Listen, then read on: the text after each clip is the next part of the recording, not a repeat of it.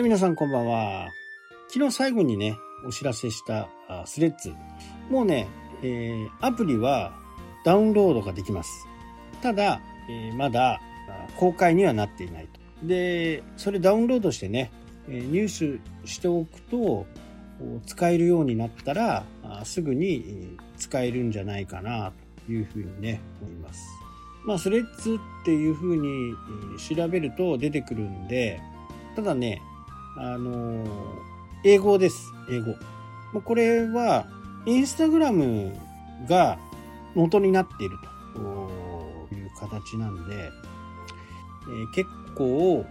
インスタに近いのかなというふうには思ってたんですけど、まあツイッターのパクリコ、パクリということかな。まあね、やっぱりツイッター、ああいうふうにね、えマスク氏がね、いろいろこう、話を、経営にね、え口を出してくるとね、やっぱり使ってる人からすると、それ自体見なくなったらね、え次のものに移行するっていうのが、まあ世の中の流れなんでね。だからこのね、イーロン・マスク氏の突発的なアイデアはね、えービジネスのトップとしては非常にいいのかなと思うんですけど、やっぱりナンバー2、ナンバー3がね、社長のね、イーロン・マスクが言ったことを実直に行動できるようになってないから、結局テスラなんかもそうですよね。あれももう、初めはね、1200万ぐらいで、えーバカ売れしてたんですけど、今はもう中古になると相当安い。だから、その辺がね、難しいのかなというふうには思いますね。で、まあ、ツイッターのようにね、昔のツイッターのように、まあ、広告が入る分には、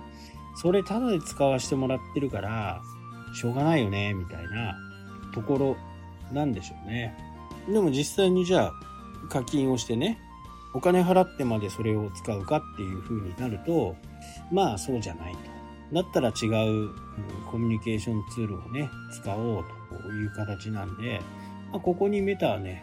注目したという形ですね。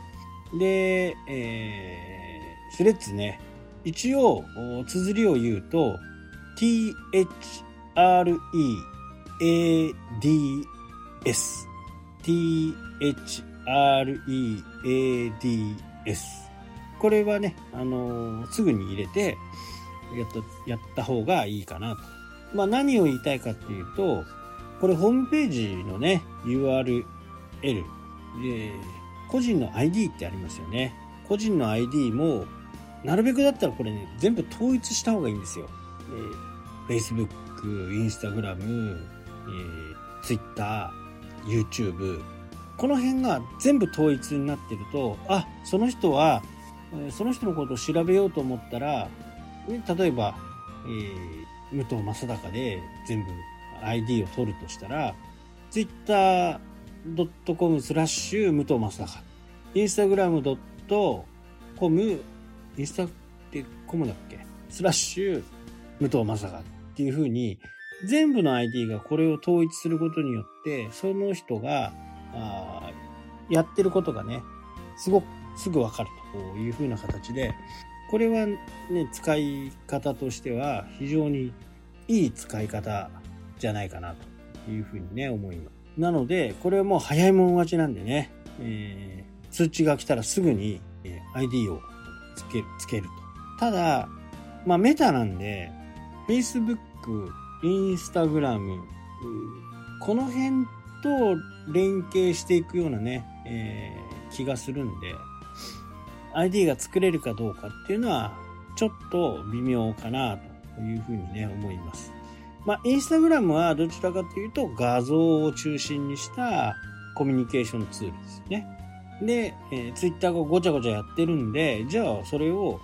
テキストベースにしたものを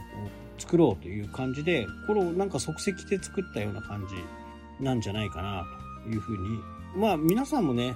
あのー映画とかね、よく、うん見ると思うんですけど、まあ Amazon プライムとかね、僕なんか、まあ、よく見てるんですけど、探偵ものとかね、刑事ものとか、操作系が多いんですけどね、見てるのはね。で、メールって言わないんですよ。だから日本人が多いのかな。まあ、E メールとは言いますけどね。あの、ただ E メールともね、あの、あんまり言わないのかな。テキストで送ってとかね。そんな感じですね。だこのね、日本語と英語のね、使い方、まあ前もね、話をしましたけど、アップデートをしていくんだよ、話と同じなんですけど、その認識が間違っちゃうと、全然違うことになっちゃうんで、ここはね、非常に使い方を間違うとね、まあ僕もね、あのー、使いますけど、あの、ホームページってね。で、ホームページって外国の人に言っても多分全く、何、何それ？ようこそ、ね、ようこそ、ホームのページ。なんか、ここは全く多分わからないかな。外人に聞いてくる。ウェブサイトですね。そういう言葉がね、結構いろいろあってね。そうそう、そういうね、えー、ショート動画、TikTok とかね、面白いやつがありますけどね、全然それじゃあ全く通用しませんみたいな。日本語だけですよ。エアコンとかね。向こうはね、AC って言いますね。エアコンディショナー。エア、エアコンディショナーの略で AC。もうこの辺の言葉をね、ちょっとこう雑学として覚えておくと、まあ僕みたいな SEO とかね、アメリカが中心で動いているものをこう解読しようと思う時にそういった文言があるとね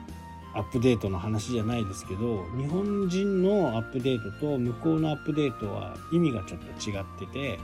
更新していくっていうね。まあ更新、うん、更新は合ってるんですけど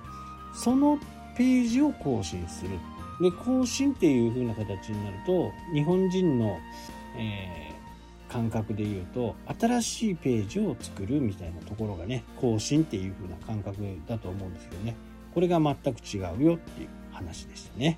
はい。というわけでね今日はスレッズのね話。これはねすぐさまやった方がいいと思います。どちらにしてもねまあそんな感じで今日は終わりとなります。はいというわけでね今日はこの辺で終わりになります。それではまたしたっけ。